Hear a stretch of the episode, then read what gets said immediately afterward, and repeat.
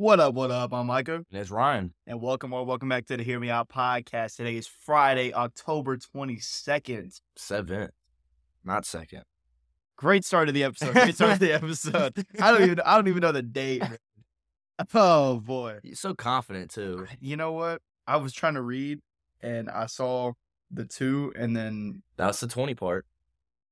The number after it is when you say seven. all right, all right, all right, all right.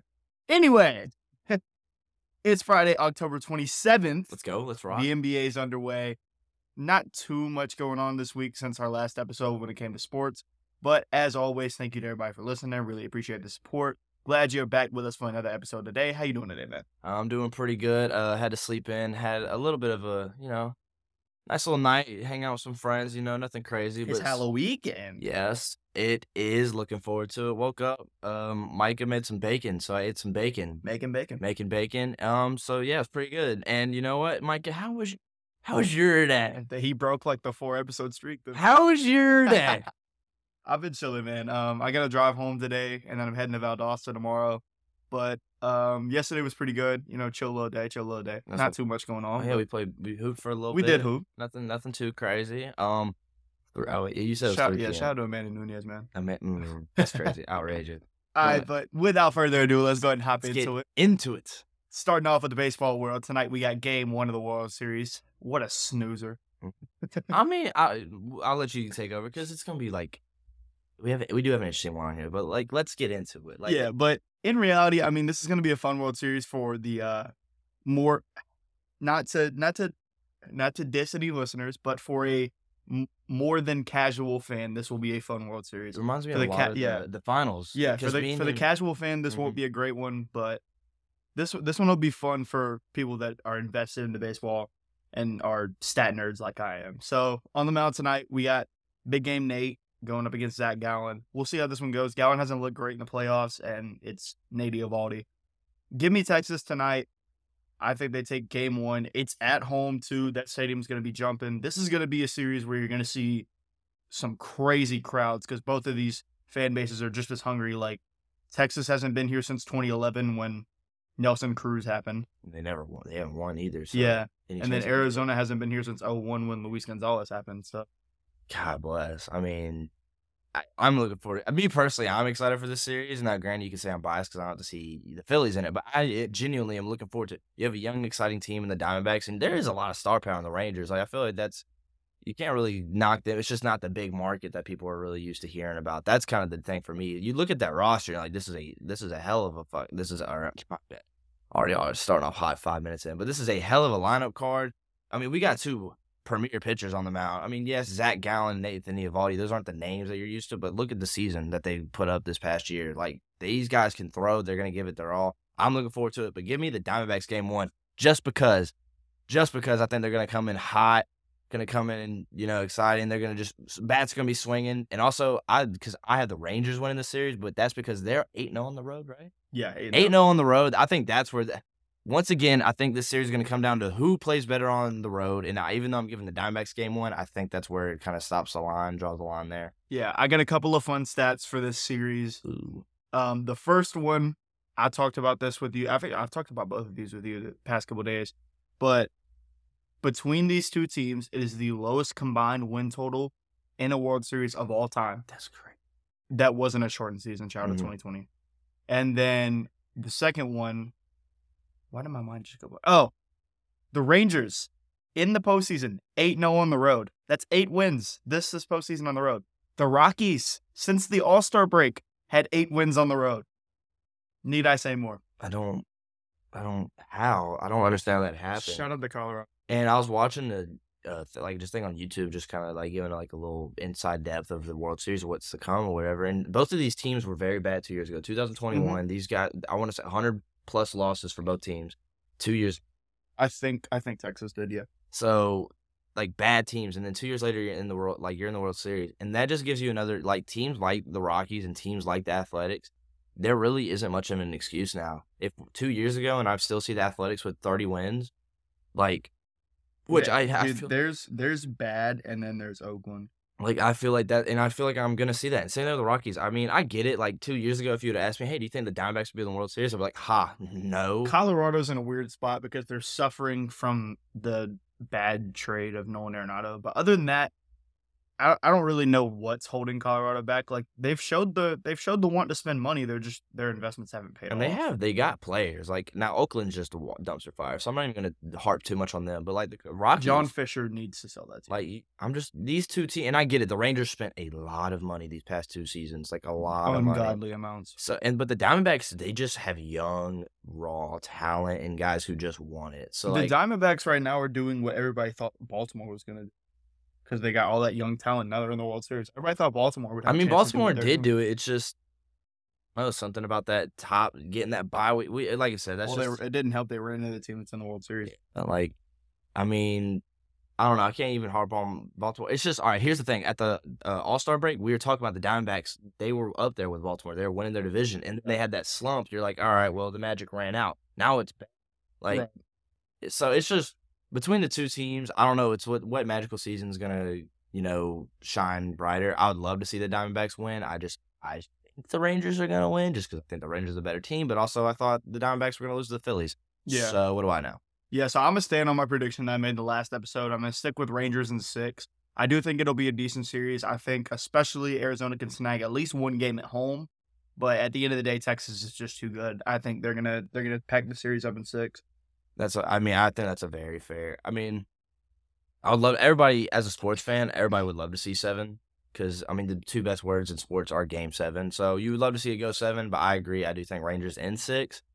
Um, I will say though, just to make it a little bit more fun, if it comes down to a game seven, that would still that would be in Arlington, correct? Yeah. All right, in Arlington, I would give me the Diamondbacks in a game seven. Anything can happen. I would like to see that, but I go on my heart, go on my brain. I I think the Rangers are just going to take this series and handle it pretty convincingly too. Like, I'm gonna have to I'm gonna have to call what you just said a hot take though. I think the uh the best two words in sports are Joe Buck saying no flags. no flags. no Mitchell. Mitchell. I'll just Mitchell. Mitchell, Mitchell. no flags. Okay, Jesus. Let's see. Is there any? All right. Let's see. Oh, I can't wait to talk about this next topic. Talking about Mister Melvin. Bob Melvin, man. Shout out to the dumpster fire that is the San Diego Padres.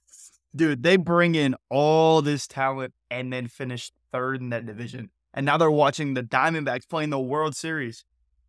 Ma- Manny Machado had a he had a thing a couple years back. It was him um in the on deck circle, a fan said something about him and the Padres going to the World Series and he said basically he said if the Padres didn't make it to the World Series for the Dodgers, he would give him his contract.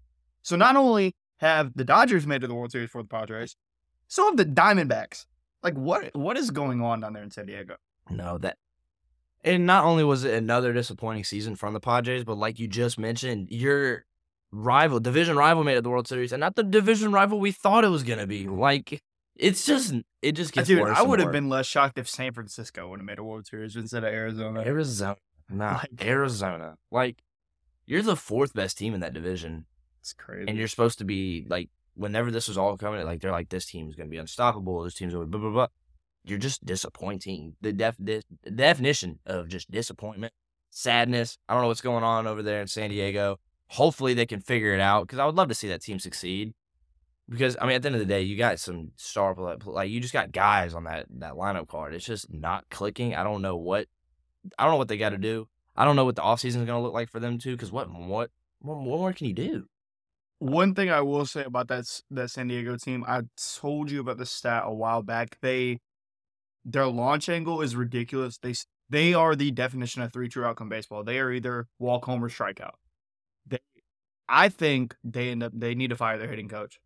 Um, that's that's step one. They need to get their guys together and understand that they need to start just getting more base hits, not Different about putting the ball out of the ballpark. Yeah. Mhm. This isn't 2019 where you touch the ball and it's going over the wall. So you really, I agree. And you have guys like Xander Bogaerts and Juan Soto who are base hit guy. Like you're not. I mean, yes, they can hit for power, but those dudes are high average, high power kind of guys. Like, why are you trying to hit it over the wall, dude? Get your single, get your double. Like, and I mean, obviously, whatever you can call me boss. But the one thing that I would say the most impressive thing about Ronald Acuna's um season was his strikeout rating cut in It was it was great. because he just wanted to hit the ball. He went up. I mean, yeah, he'd swing for the fences, maybe first pitch, second pitch. After that, he was just trying to make contact. Well, and another guy, if you want to talk about that, look at Trey Turner. Mm. Up until two strikes, Trey Turner has the biggest leg kick in all of baseball. Not literally, but he has he has a big leg kick. As soon as he gets to two strikes, he's a toe tap guy just trying to put the ball in play. That's the type of approach you need. And I don't understand what the disconnect is with guys in San Diego to where you have everybody swinging like they're Manning Mhm. or everybody swinging like they're Fernando. Not all your guys can hit the bomb like that. Like you have to understand to win ball games, you got to just put the ball in play. There's a reason the Astros have been so good for so long.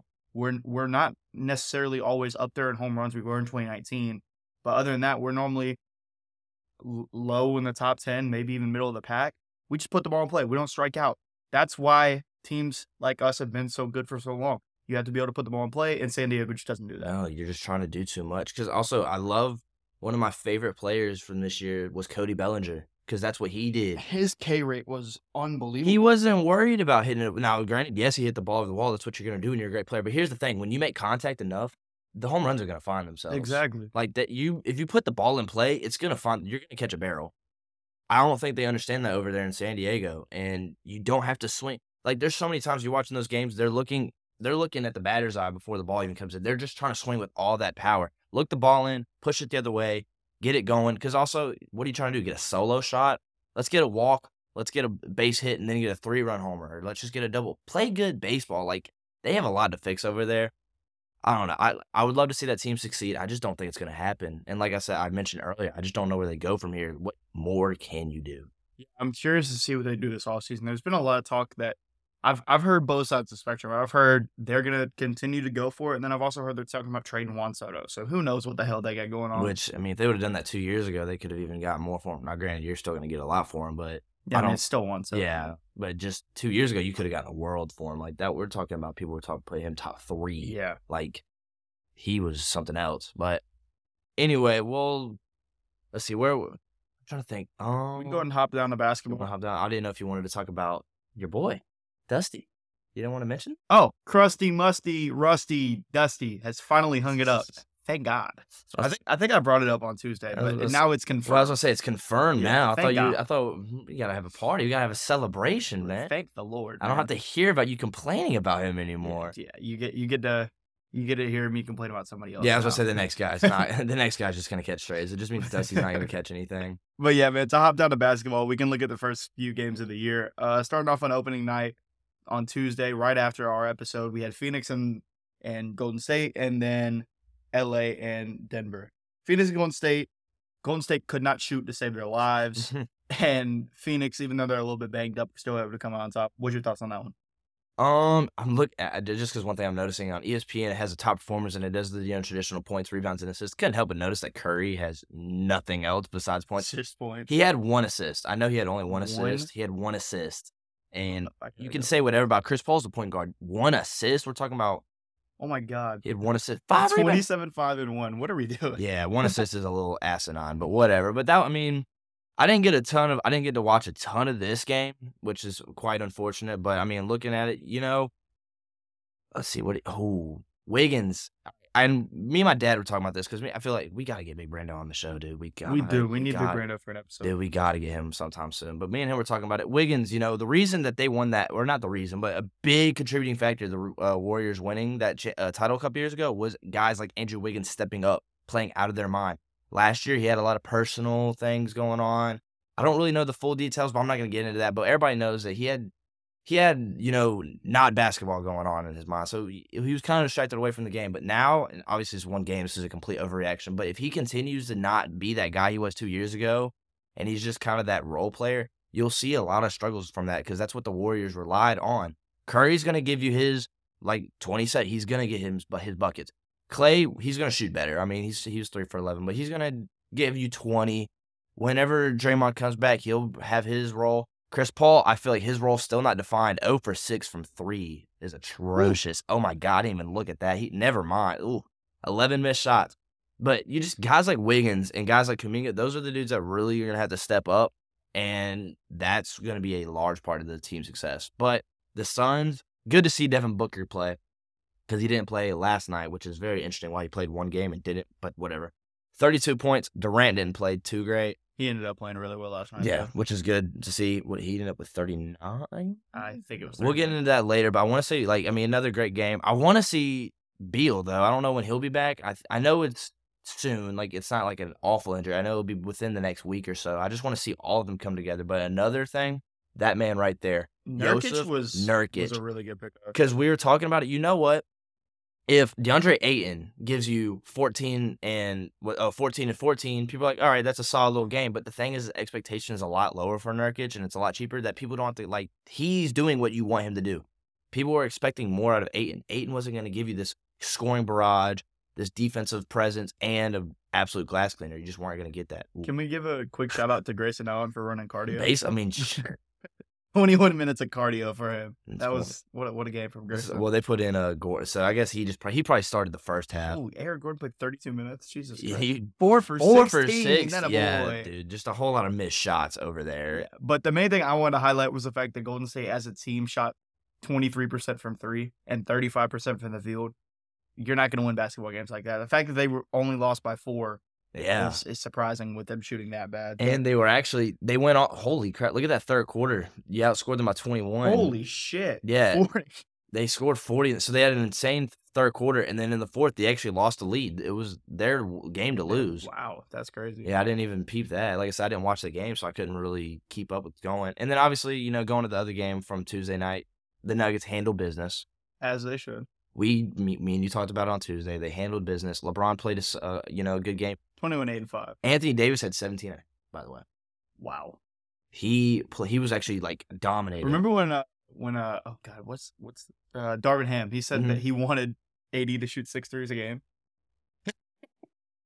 yeah, he shot two. Yeah, But- Anyway, to highlight the biggest performer from the night, um, the should be three time MVP, Nikola Jokic, 29, 13, and 11. Great night from him. He does what he does.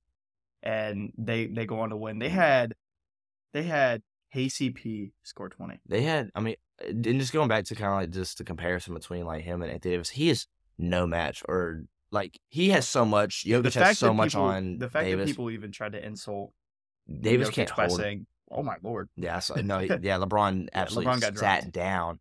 He's just so much better on light. It's not even close. Jamal Oh, Murray with a good on. game, sound game. Also, I'm looking though, and call me a hater. You can call me a hater all you want, but you know Miami's big. Their big success were guys like Max Strus who did have a good game. Gabe Vincent, Gabe Vincent. Um, where were you at, buddy? 22 minutes, and we're up. We're putting up six points. What-? I had to hear about you know this at the third from you. Um, Reddish put up seven on put four up shots. yeah, not bad at all. He played. He um he was on Durant a lot. Uh, not Durant. Um Murray a lot of the night. Oh really? Yeah, they had him on Murray. Damn. He's. I mean, who else is going to guard? Shit, he's the only guy on that team that can play any type of defense. Yeah. But I mean, what Denver did, recipe for success. All your starters are in double figures. Mm-hmm. That's always going to put you in a position to be able to go on to win a game. And then for LA, it was just struggles down the stretch. Austin Reaves did not play too great. Um, his discounted Taco Tuesday didn't even hit. No, it was, hit. it was oh wait, It was ten and a half. It was ten and a half. Oh, it My- 10 I and a know half? I my- it it hit for no. It hit 15. no. It hit no. His original was fifteen. Mm, So it wouldn't have. The dis. The only re- that discount was the only thing that hit mm, because he barely got it. His was ten and a half, and it would. It was supposed to be fifteen. good lord. So he didn't play good at all, which I mean, he'll play better. D'Angelo Russell, baby girl, what are we doing? Not boy. And I still can't go over that Anthony Davis had 17 and a half. Like, he just didn't show up. And he doesn't. That's what he does. Like, why are we trying to make him seem like he's this superstar? We've mm. seen this movie played out for the past five years. Why do we keep on tricking ourselves into thinking that he's just going to wake up one day and just turn it on? Don't get me wrong, he'll give you an insane 10 minutes, but consistently, and he can't even stay on the floor. It's just, I don't know, maybe call me an Anthony Davis hater. I just, I'm tired of hearing about it.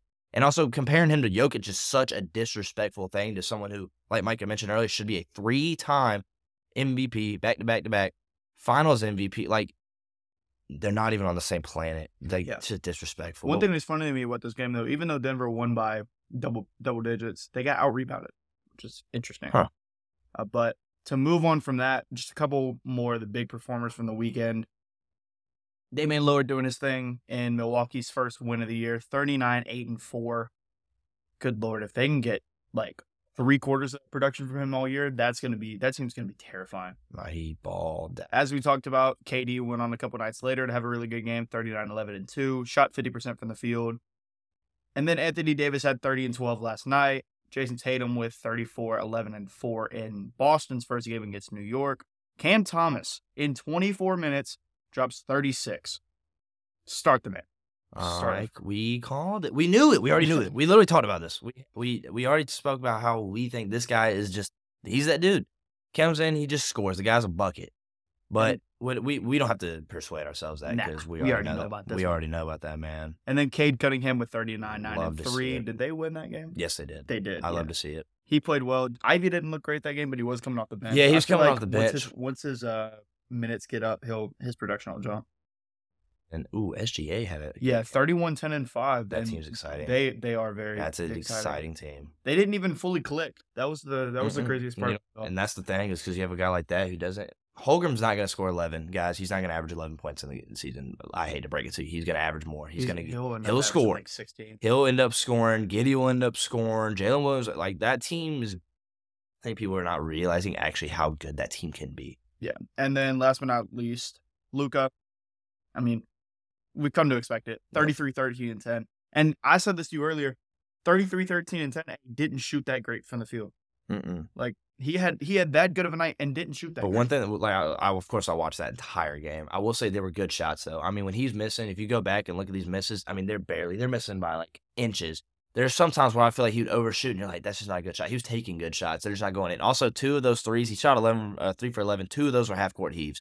So three of nine, you're looking at three of nine. You're like, that's 33%. That's that's okay. That's not It's- too bad. It's manageable. But he also becomes the third player in NBA history to record a 30 point triple double on the opening night. So I think that's kind of a cool stat. And Jokic was one point away from that, too. So, yeah, he was close. and another Maverick I want to talk about is Dereck Lively. shout out, man. He had a really good game. 16 and 10. Outperformed. I don't care what says, outperformed Victor Wembanyama. No hate to Victor. I Actually, had no hate to Victor. I cannot stand the media coverage, though. I'm watching that game. Why does his little name thing on ESPN pop up for three minutes straight? He's not even in the game. Show me his six points. I'm like, dude, let it go. Like, you're not. That's not how you market a player. That's nobody's getting like like you're not. I'm not liking that. Whenever now, granted, that fourth quarter he came out, he that dude's a freak. He is a freak. Oh, Detroit didn't win that game. They did it. No, they lost. What? Wow. Oh my god! Oh, that's right. That's right. Yeah, because me and my dad didn't watch the end of that one. I thought he did just because of how good he played. I mean, I guess not. I guess yeah. Well, my bad. Correct. That's that's on me. I don't know what I'm doing. But back to what I was saying. Wimby's a freak. We'll say though, he has no interior game. He'll learn it. But the Mavericks are the one team where you're gonna have to you will dominate because they have no big men, and mm-hmm. he didn't. He only did. You only shot from three. So yes. Now the fact that he's seven foot five and has a high arcing jumper, it'll never be blocked. If he gets that consistently, he is a freak. But that's one thing that one area of concern for me is no interior game. But to look forward, um, we'll see him back on the floor again tonight. San Antonio is going to get Houston. And speaking of Houston, in that first game, I was talking to you about this. I had my my prize pick bet for like the whole season, and one of my one of my legs on that was Alperen Sengun to get one triple double. He almost got that on opening night. He put it 14, 8, and 6. But this will this will be an interesting game. A lot of really young talent. We'll see if we can see a better version of the Rockets than we saw the other night. Because to put it bleakly, that shit was awful. Yeah, y'all played like y'all were awful. But um, we'll see. We'll see how we look tonight against San Antonio. We'll also get to see how Wembyama plays um, after one game in the league. But to look across to some other matchups, we get Heat Celtics match rematch of the ECF from last year. Thunder and Cavs, two really good young teams that I think are both heading in the right direction. And then again, we'll see Luka and the Mavericks play tonight. They get the Ooh. Nets. I'm curious to see if Cam Thompson is going to start. Uh, I'm not sure if they'll start or not. And then a couple more young teams with the Magic and the Magic and the Blazers playing tonight. So a lot of young talent on display as always. Any games stick out to you? Um, well, I don't know, cause the Pistons. Because here's the thing: basketball is the one sport where I can actually watch bad teams play. I can't do it with football, and I definitely can't do it with baseball. Um, I, I like watching the Pistons. I think a Pistons Hornets game could actually be kind of interesting.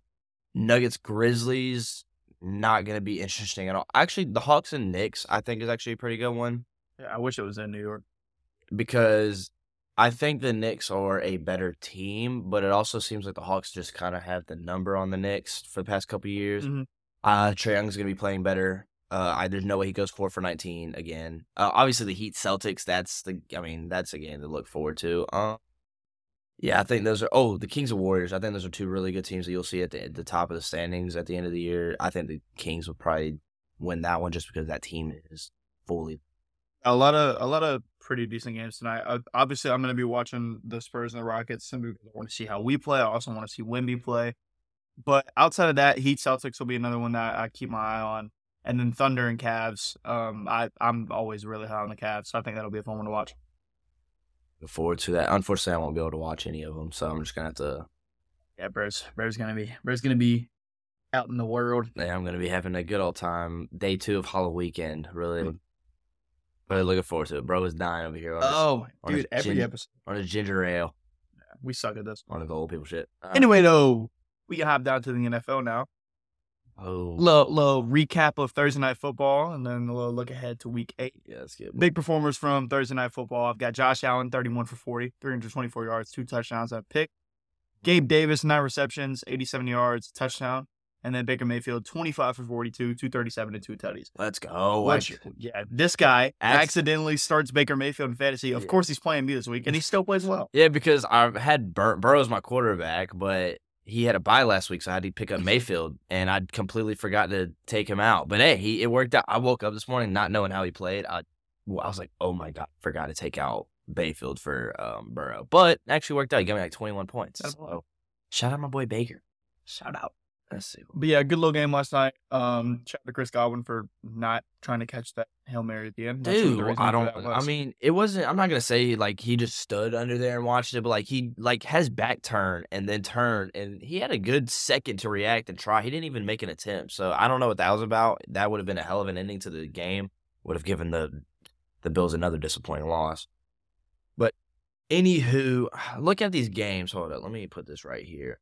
Is there anything? Are you seeing anything that you're like, yes, I need to watch that game? Oh well, I think San Francisco Cincinnati's a big game. We were watching uh, First Take. Mike and I were watching First Take, and pretty much the question was, who is this a bigger game for? The two, you know, the San Francisco 49ers who have lost back to back weeks, or the Bengals who are kind of in that weird spot where your division's all above 500. I think they're the, at least the second best team in that division, but I think it's a bigger game for the Bengals. The Beng- I think it's a bigger game for the Bengals because you lose this game, you drop to three and four, and now you don't know where to go with your season. You are it is a uphill climb. Here's the thing about the 49ers. Do you want to lose three weeks in a row? Absolutely not. But you're still winning that division. Yeah, and that's what I said. I said it was a bigger game for the Niners, but not for the reasons that they were giving. The only I said it was the biggest game for the Niners compared to the Bengals because you really don't want to drop three weeks in a row. Like you gotta come out and win this game just to just to get back on the right track. Because if you lose three in a row, all of a sudden you're sitting there. You were five and zero, the best team in the NFL. Nobody and nobody questioned that. Now you're five and three, and I don't even think they'd be winning that division. I think I don't know. Hold on, let me get the standings out because I want to see where the Seahawks are. Because I'm either pretty way, sure Seattle would be winning the division. and yeah, we're just looking at it right now. Um, they'll be playing. The Seahawks are playing the Browns. They're playing them at home, so it's not gonna be. I mean, I think that's gonna be a fair matchup game. I think the the, the I think the Browns will take that one. But either way, I'm just looking at the standpoint. The the 49ers are winning that division. I will bet. Like, yes, you had a rough couple weeks. It's been a rough October. They're winning that division. Even if they were to lose and the Seahawks were to take the division by they're gonna head to head beat the Seahawks. They'll end up winning. The thing is, is going over to the AFC North standings. You are looking at bottom. You are bottom right now. You are the team in last place. Shout out to the, the Steelers. Yeah, they continue to win. So I mean, it's a must win for the Bengals. Not a must win because I mean, it's but it's as close as it gets to week set or week uh eight. Yes, week eight. we get. As close to a week eight must win as it can possibly come to because three and four you do not want to be in that hole. It'd be one thing if you were playing the AFC South, but you're not, unfortunately. So Yeah, and a couple more matchups I want to highlight. Um, we got Houston this week. We catch Carolina, so Oh. we should we should blow them out. But we get a matchup of CJ Stroud and Bryce Young. That's all I'm really worried about with that one. And then somebody explain to me why the hell are the Bears playing on Sunday Night Football? Why? Chargers. What are we doing? It's the Chargers. I What like the are we doing? I like the Chargers, but come on, really? Wait, what's the Monday night matchup? Vegas and Detroit. I mean, I don't know. Yeah, we got snoozers this week, boys. Yeah, something great. My Falcons take on the Titans, which I saw. On a few like couple different sources that apparently the Titans are supposed to clean sweep us. I don't see that. I, maybe I'm delusional. I like our, I like us. I'd rather have the Falcons. Oh yeah, I'm definitely taking. I'm taking them. the Falcons over the Titans. That team is a they don't even know what they want to do. Like, are they getting rid of Derrick Henry? Are they not? Which kind of segues into you know the trade deadline is coming up. Um, I remember it, it used to be after week eight, Mhm. whenever we had 16 games, but now that we have 17 weeks, I don't. I think it's week nine. Week oh yeah, I think it's week nine, so I still think it's in next Tuesdays whenever that ends. But um, big name Derrick Henry is a that is a guy which the Ravens are apparently the front runner, but the dark horses are the Cowboys. Explain that one to What me. What do the Cowgirls want with him? I promise the running back is not the issue in No, it's Dallas. not. It's That's- Dak Prescott. I, so I don't know why they're like, yeah, the dark horse is Dallas Cow. I'm like, why? They have they already have a running back. Tony Pollard. I don't understand. Like I Ra- think at this point, Tony Tony Pollard has more upside than Derrick Henry. I does. agree. I 100% agree. I think the Ravens is a good move. I Yeah, that's a good yeah. move for the Ravens. But I don't understand the, the Cowboy. And then, like, you know, there's some talks. You know, I think Saquon's been thrown out there. I think, yeah. Well, if Saquon's on the move, I would like to see a team like Buffalo go get him because they were in on JT the Mhm. whole time. I think if Buffalo were to go get a running back, it would put them into a better spot than they are in right now. But I'm not sure if they're going to make that move. One because of the contract, and two because of the injury history, and Mhm. three because I just don't necessarily know if Buffalo Oh, yeah, would be willing to do something like that. don't I think think- they're fine with where they're at. I really, they're. Buffalo's always in a weird spot just because it feels like you look one week and you're like, nah, they need something else. And then the other week, they're like, this team is perfect. So Mm-hmm. it's really a week by week basis. Um, I don't really know who else is on the trading block this far. We haven't had a whole lot of noise yet. I mean, I'm not really going to go into role players and like backup linebackers. I think that's super, like, there's no point in doing that. So I don't really, off the top of my head, there's no big names unless I'm forgetting somebody. Not that I can think. I'm even I'm looking at these teams and Oh well, actually, there's one that I heard wasn't going to get moved, which I don't understand why. But Davante Adams, um, L, L, LV won't move him. I understand why, but at the same time, I don't. Um, that sucks. I would like to see him. Yeah, I would like to see him on the move, but I understand why he sells tickets. At the same time, you're not going to win anything. You might as well just get something for him before he's too old and you can't get anything for him at all. That's I, I didn't even know about that because I knew that they were talking about it because he's not happy there and that's that. Yeah, they made him unavailable. Yeah, and I guess I mean this was like literally three weeks ago when this became a thing. But big uh big Kirko Kirk Thuggins is obviously he wait or his trade clause is still in effect, so he won't be going anywhere anytime soon. They were talking about trading Park.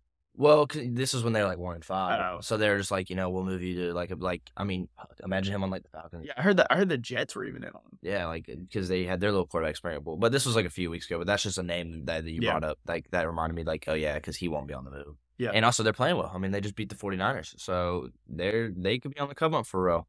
Yeah, but we can go ahead and move on from one branch of football to another. We'll hop into college football. We got week nine coming up this week.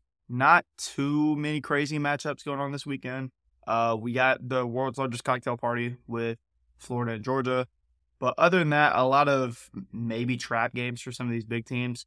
The biggest game of the weekend is going to be Oregon and Utah. Give me the Utes. I will go ahead and say that. Give me the Utes. But other than that, not too much going on. Uh, we got Louisville and Duke. Yeah, Shout out to Will Yeah, that's a good. that's and good then game right just a just a few trap games like Tennessee and Kentucky. Um, Ole Miss has got Vanderbilt, but UCLA, Colorado. A lot of people are hyping this up like it's going to be a good game. It's not. It's not. I don't. I don't really. I, I don't think it'll be very much of a good game at all. And then which way do you have it going? I got a UCLA. Gotcha. All right, I was just curious. Yeah, I. It's very similar to what we saw with Colorado the last few weeks. They just lost to Stanford. If they can't beat Stanford, they can't beat UCLA because UCLA's stomped Stanford. So, so I don't really give them much of a chance in that one. I think that's going to be UCLA. But other than that, like I said, just some trap games. Um, Give me Georgia Tech. to beat UNC. Shout out Drake Maye, man, for for selling the absolute bag. But the big thing I want to talk about from this weekend is going to be, and this this game on paper doesn't look like it's going to be a very big game because it's not. But there's one very big question mark going into this game, and I'm talking about BYU in Texas. Maalik Murphy, um, as of yesterday, when Sark did his media media availability, I guess That- you call it. Yeah. He he said that Murphy will be the starting quarterback. I have been looking a lot more into Murphy since the last episode, especially. But I, I knew a little bit about him coming into the season. I watched our spring game and he looked pretty good. But what I did not know was that he was the number two recruit from his class. I thought that he was good. I didn't realize he was that damn good. So what that means is the three quarterbacks that are our quarterback room are all top three re- recruits from their class, which is crazy in itself. Quinn was number one, Arch was number one, he was number two. So looking at that, it's it's wild to think about that. But Malik has a rocket of an arm, like absolute cannon. He's massive too. I think he's I want to say he's six five. Yep, Yeah, six six foot five, two thirty eight. Good lord. nineteen. Yeah, he's a redshirt freshman, but um, he's got a rocket for an arm. He's not as gifted of a thrower as Quinn is. Quinn is just simply one of those guys that knows how to dump a ball into a window better than just about anybody. But Malik's got a really good arm. He's a good runner. He's a much more of a running threat than Quinn is. He brings an extra el- oh that picture, good lord. He brings an extra element to our um to our offense with the running game. But I think what you're going to see, we'll still probably throw the ball 20, 25 times a game, but Jonathan Brooks is going to go from 15 carries to like 25 or 30. We'll, we'll turn to a little bit more of a running game, maybe even necessarily towards kind of the playbook that Alabama's been running under Jalen Milroe, where they, they depend on running the ball a lot. They'll take the big shots every once in a while, but it's not going to be like you've seen where we're throwing the ball 30, 35 times a game with Quinn. We'll, we'll drop back a little bit. We still have a really good receiving core, but um, I, I definitely think that we will run the ball a lot more compared to what we were doing. And I saw this all over Twitter and Instagram. All these casuals say, "Why is Arch Manning not playing? He's the he's the." I saw some guy say he was quote unquote the best high school talent we've seen in 20 years. He played two A football at a private school. He's not ready. Give him time. Let him redshirt. That's why Malik redshirted. You got to give these guys time to get ready to play in the spot. And it's the simple fact that Arch is not ready. He's just not. I mean, there's that would be stupid to throw. This kid, we I talked about this last when we last discussed this. Kid has been basically told his entire life how he's the greatest thing since sliced bread. You put him out there on a stage like this, he's not. If he's not 100 percent ready and he struggles, let him throw one interception or miss one ball. That kid's gonna lose his mind. He's gonna be in the gutter, and that confidence is shot. Give it to the guy who like he's already redshirt freshman, hasn't been there, done that, but has been in the system, been there. You know, past couple years. Just throw out the. You're not losing. Also, to BYU, it, you'll be fine if you could just throw out the better quarterback. You don't need the flash right now. We're not ready for that. And also, it would be different if we were in a spot like we were last year where we had a couple losses under our belt and there was no real shot that we were going to the playoffs. We're a one loss team with a chance to win out and go to the playoffs. You don't throw a true freshman in there like, hey, you got to win every damn game you play or we're screwed. Because he's gonna he's gonna fail miserably if you do that. If you do it, I way. agree. It's too much pressure. He doesn't need that. It's super unnecessary. And I'm glad. I'm actually glad that they went with uh, Maalik Murphy. I think that is a much smarter decision. I think it was the decision that was most likely to happen. But like you said, there's people who people wanted it. People wanted um, Manning in there. And there's a lot of people I've been seeing this too that were saying what could happen is when Quinn comes back, Malik plays well enough to where he would stay the starter. Again, I, I don't get me wrong, I like Malik. Malik's got a great arm, he's a good runner. But the element of, for one, how familiar he is with the playbook, two, how well he plays in the big moments. It seems like he, he has no heart rate when we get in those big games, especially against like Bama and Oklahoma. And three, just the sheer fact that he's yes, he doesn't have the rocket of an arm that Malik does, but he has the accuracy that Malik lacks. I would still think that Quinn's going to be the starter when he gets back. That's Quinn's job, no matter what. Unless this kid throws for seven touchdowns and they score 80 points a game, Quinn will have his job back. And that is no diss to Maalik Murphy at all. There's no diss whatsoever. It's fine. At the end of the day, he won that starting job. You can't lose that because of an injury, especially like that. Like, unless he comes out and balls, like, perfect, that's Quinn's job. And that's how I feel about that. I feel like that's how most people would feel about that. That's just how this stage works. We're talking about a one loss Texas team who, like Micah mentioned, you went out, you can make a run at the playoff. That's not you're not putting your the guy who got you here on the bench just because he had what's the injury again? I don't know. It's a AC joint sprain. AC, yeah, you're not. That's just not going to happen. That's the only thing that worries me with Quinn is they haven't really set a timetable and when he's going to be back. Some people are saying three to four weeks. Some people are saying he might miss the rest of the year. So I'm curious what happens with that. I would love to get him back. Uh, this is kind of the same thing that happened to him last year. I'm pretty sure it was an AC joint sprain last year too. So this is the second straight year this happened. I'm curious if they may just go ahead and do something surgical just Mhm. to support it more because it's clear this is happening way more often than it should. But not to harp on that for too long, I want to hop into something we were talking about with Texas being a one loss team saying they can't lose. There's a lot of other teams around the country that really can't afford a loss. When do you think some of these big teams are going to lose? We'll start off with Georgia. Me, I mean, but this is this week right here is a big test. I mean, that's not only everybody talks about this is in sports in general. These big rivalries, anything can happen. I don't care how bad the team is, how good the team is. I know whenever I was playing in high school, we were good. We were perennial. All we were going to the playoffs year in year out. We'd go against the school. It was Eagles Landing. They had one loss back to back years. They gave us good games just because that rivalry and that you know conference in this case conference play. They're going to give you all they got, and it's Georgia, Florida. So I think this is a big time game. You could see something make noise, and then the, they finish out the year. Three of their last four games are against top twenty-five teams. Yeah, and that's when I think they're going to take their loss. I've been saying it for a few weeks now. I think their loss comes when they run into Lane Kiffin and Ole Miss. At the simple fact that Georgia's offense is downright terrible without Brock Bowers, and Ole Miss's offense is one of the better ones in the country, especially when they get out ahead of you. The thing with Lane Kiffin is he runs everything so fast. They're always in no huddle. They're always hurrying up and down the field. He goes for it on fourth down on his own 20. Like he's a maniac. And when they come, is that is that game at Georgia? Yeah, it is. It's at Georgia. Yeah. So when they when they come to Athens, you already know what they're going to be trying to do. They're going to be trying to outrun Georgia. The thing is, Georgia's offense is built on controlling pace, especially now without Brock. Their thing is they want to go slow. They want to have these long sustained drives where they can get they can win and be up in the first half seven nothing because they had 25 minutes of possession time. Ole Miss isn't going to let you be able to do that because if they get out seven nothing on you, they're going to keep driving quick, quick, quick, quick, quick. They're going to tear you up up and down the field. And I think Ole Miss will be when they take that first loss. I I, I like that. I think Florida's going to be a big one. You can survive Florida, I think Missouri they'll handle Missouri. If there's one thing that Georgia and Alabama, like Georgia's always handled like the Kentucky when they're ranked or the you know not top tier SEC teams. If that makes sense, like you know what I mean. Like you know your Tennessees, your Floridas, Georgias, Alabamas, and LSU's. Those are like their top go- dogs. But that next level, like even your A and M's and Mississippi State's, like whenever they're rolling, Georgia always handles them. I think that'll be a slipping. The only reason I give Missouri any kind of chance is because they gave Georgia their best game last year. But I don't I don't think Missouri will give them too much of a shot. I think Ole Miss will be the game that they lose. And if not Ole Miss, it depends what Tennessee team we see. Mm-hmm. I, I'm gonna stick on my pick of Ole Miss. I will say, I mean, if Georgia somehow they win out these next few games, they've proved to me that they're the number one team. Though By This all is- means, yeah. This is not an easy back end of the schedule. Florida's not easy. Missouri, Ole Miss, Tennessee's not easy, and Georgia Tech's the greatest, you know, team of all time. If you give them a ninety nine point nine nine percent chance to lose, so Shout- shout out Miami.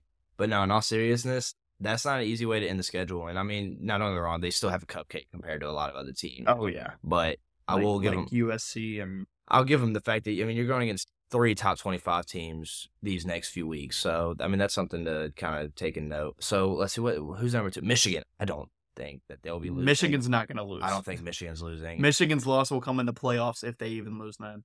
yeah, I don't. I think they're the best team in the country. I don't think it's close. Blake Corum's a dog. That team is different. What you want to? Oh, you want Florida State? No, Florida, uh, Florida State's going to lose to UNC in the ACC championship game. I am calling that shit. I could see their ass losing to Florida. I could see them going against an actual real school. I don't. I just don't. It bothers me. The team bothers me. They're not good. You had the Duke final score. I anybody who watched that game before old boy got hurt, Duke was gonna win that game. And then you struggle with Boston College, Clemson, and Virginia Tech three straight weeks. And then, hmm. I mean, this just isn't convincing team at all. You had that really good win against LSU, then Southern Miss, whatever. I just I'm looking at that Duke game and it really bothers me because The Duke only was going to- somewhat decent team that they've put a route on was Syracuse. I, I don't even think what is Syracuse. No, they're 0 4. I mean, Syracuse is not good. Syracuse is awful. So no, I think that team's time is coming. I I agree. I mean, Pitt could give them a game. Miami won't. They're gonna, I'm, t- they're gonna lose the ACC championship game, whether it's Louisville or UNC that they're playing. One hundred percent. I think they lose. They don't. game. They don't win. They don't win out. And, And with a healthy Riley Leonard, not Drake, Riley Leonard, Duke would have won that game. that's that's where I'm at. Duke wins that game if he stays healthy. It's no doubt in my mind. But whatever, their time will come. I I that one Georgia is just a big old what if if you ask me. Florida State, I am almost positive that that time is coming where they are going to take that It's loss. it's bound to happen eventually. But moving on to the next one, Ohio State. Don't get me wrong, I think Ohio State's really good. But the thing with Ohio State is they're not better than Michigan. They're gonna lose to Michigan. And then once you lose to Michigan, the problem with the Big Ten is that Michigan, Ohio State, and Penn State are all three in the same part of the Big Twelve or the Big Ten. So only one of them is gonna go to the Big Ten championship game. If you lose to uh, Michigan, all of a sudden you can't get to a Big Ten championship game. And what does that mean for you? One lost team with no conference championship, they don't make the playoffs. They don't make the playoffs. So I think they'll lose to Michigan. I think that's going to be their only loss in the year, but unfortunately for them, it's going to be the one loss that keeps them out of the playoffs. and if they're on the west side of the Big Ten, they would be cakewalking because Wisconsin or Iowa is going to be representing that. Yeah, that's it's a joke. They need to do something. I mean, you kind of can't because the thing is, a couple years ago it was like that. Wisconsin was really good, and I mean, Nebraska used to run this damn conference. So it's just it's just all timing. You know how the East and the West and the NBA just shit happens. But Ohio State, yeah, I mean, I agree with you. Let's see what the regular what does their regular season look like? They don't have anything until Michigan, really. Yeah, so I think Michigan just handles them. So I guess the one thing is, is whoever wins that game is going to the playoff. So that's kind of there because I don't care unless there's something miraculous happens. None of these teams on the west side are going winning that uh, Big Ten championship. And then Washington, I've I've been high on this team all year. It seems like they are the the big bad wolf of the Pac-12. They're gonna lose to the Utes. Utah Utah's gonna be Washington. Utah's gonna wake everybody up and remind them that they're still the king of the Pac-12 while the Pac-12 still exists. And I, I, I think that's when Penix and Washington finally gets exposed. And, and that's not me saying that Washington's bad by all means. Washington's good, but Utah is the bearer of bad news when it comes to beating somebody that's got good chances to win it all out of the Pac 12. They did USC twice last year. I think they're going to do it to Oregon tomorrow. And then I would, I really would not be shocked if they end up beating Washington. Also, I mean, Washington's coming off a very like piss poor performance against Arizona State. Dude, go week. look, go look at Arizona State. They have given just about every good team they've played a good game. That's why I remember we talked about this last time. We are like, I mean, Cal, Colorado, USC. I mean, they got beat by Fresno State, Oklahoma State. They, they got just they got dealt a bad hand. Honestly, they're just losing a lot of close games because they don't have that talent. Oregon should have won that game. Oregon should have won that game. If you play that fourth quarterback, Oregon wins that football game. And then Arizona, you had a piss poor performance against Arizona. I think they'll. I could see them losing to USC. Honestly, I could see that happening just because USC's. uh, Knowing how college football works is they've already lost a couple of games. You know, one they've already lost one conference game. I could just see them coming out and just playing their ass off, beating them up. And then I- if it's not I USC, wish- it's gonna be Utah. Yeah, I wish USC didn't have any losses going into that game because that would be the game to decide who's the Heisman between Caleb and Michael. But now with not as much on the line, I still think USC will give them a good game. But like I said, I'm gonna stick with Utah.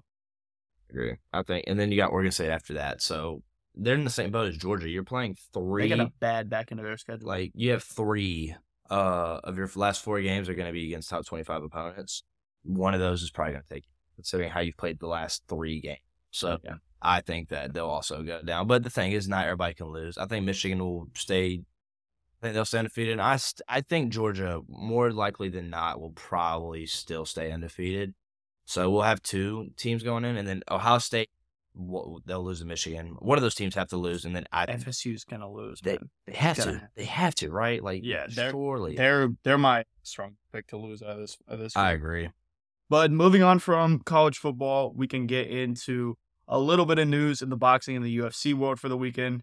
Tonight, or actually not tonight, tomorrow night, I think. It's actually tomorrow, like afternoon. Oh yeah, tomorrow afternoon we got Tyson. Jeez, Tyson Fury and Francis Ngannou. With all due respect to Francis, Tyson Fury is the best heavyweight in the world.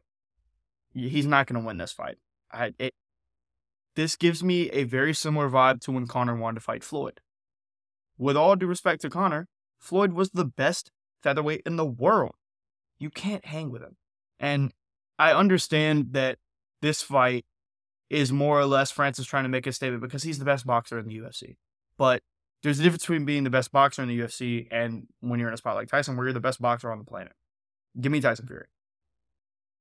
I mean, I would love to see Ngannou make this interesting. I mean, it could be interesting for a round, maybe, but I mean, Fury's gonna ha- like at the end of the day, you're going into his world that he's been dominating for even know how long. And in all reality, for Tyson, this is more or less a tune-up fight, getting ready for Alexander Usyk because they're fighting, I believe, right around Christmas time or early January. So he's got a quick turnaround right Oh, into another fight. Yeah, that is a quick a- turnaround. Whoa. But this is more or less a tune-up fight for him, making sure he's on his A game, and it's it's more than just a, fighting some some trash fighter that like Ryan Garcia used to do. Mhm. Right before his fight with with uh, Tank, he would do tune-up fights against garbage opponents, and you see guys do that sometimes. This isn't necessarily a garbage opponent. He, like I said, he's the best boxer in UFC, but this is a fight that I think Tyson knows just as well as everybody does that he's going to win this fight. And then, so sad. I hate that this happened because I was really looking forward to 296. Jon Jones tears his pec. He's out. And then on top of all that, they take his belt away. They take Stipe off the card. And then they put in a filler fight with two guys that respectively I don't know too much about.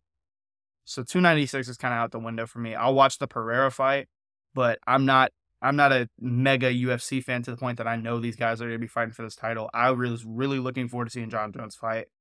Now that he's out, it it kind of sucks. I would love. I like I said, I've just now started getting into USC or UFC, and I would love to watch Jon, Jon Jones fight. I I would never never seen him like fight live, like and just I, actually I watched him. him fight Ciryl. I would have loved to. It just sucks because we're when was two ninety six gonna be? When It was in like two weeks. It was November 11th.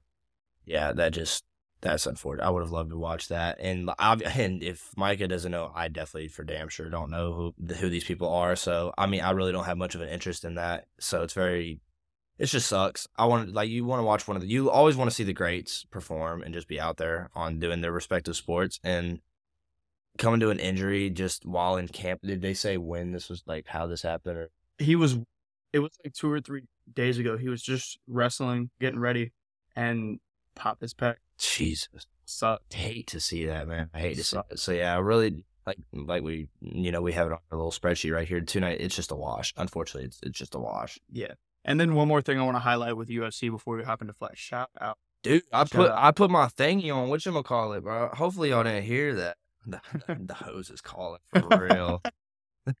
Shout out, man. Shout out. but um, to highlight the last thing I want to talk about UFC, Daniel Cormier the other day on his show DC and RC with him and Ryan Clark was talking about how he wants to see Islam fight Conor next. I would love to see that too. And also with the USADA or whatever the hell it is being out of the UFC after 2024, their contract is up. Guys going to be back on the juice. um, we're we're gonna see we're gonna see a really fun fight if that were to happen. But realistically, I don't know if it will. Nice. I don't know what the USDA, US USFDA, whatever. I don't know something. I don't know. USA something. I don't know. I don't know what that has in store. So I'll just take your word for any of that. But you tell me I get to watch Conor fight? Hell On the yeah. juice. On Like, the juice? Hell yeah. But without further ado, the most important topic of them all, Come on, ladies and gentlemen, it is Flex Friday. It's Flex Friday, baby. Not only, and there's been a couple changes too. Flex Friday. We don't have to do shit that's only on Fridays, which granted doesn't matter because there's 27 NBA games and the World Series. Um, unfortunately, no WNBA guys. Um, Darn. What will I ever do? I don't know. I'm not really looking forward to it. I don't know if I'm necessarily going to cook up anything yet, but I'll just look at some stats that I really, you know, I'm looking around the league. Um, they got specials in today. They got Luka, Luka and Adolis Garcia for four and a half three pointers made plus total base. I am 100% taking I that. love that. I am so doing that 100%. I mean, Steph and Nathan Eovaldi for nine and a half threes plus Ks. all right, whoever came up with these special lines I love them. are actually insane. Dub I- I absolutely mans. love that. Let's see. Um, you know one thing that I'm looking at right Mitchell Robinson for Mitchell. seven. Mitchell. Trae Young for 28 points. I would actually wouldn't mind that over. I'm not gonna do it because bro shot you know 12 percent from the can't, I can't field. trust him. Holmgren, I'm taking that over. 12 points. Give me give me 12 points from Holmgren. I, I get it. Yes, he had 11, and then he played five minutes in that game against hit point. That's something I would look into. Um, like rebounding ones. Let's see.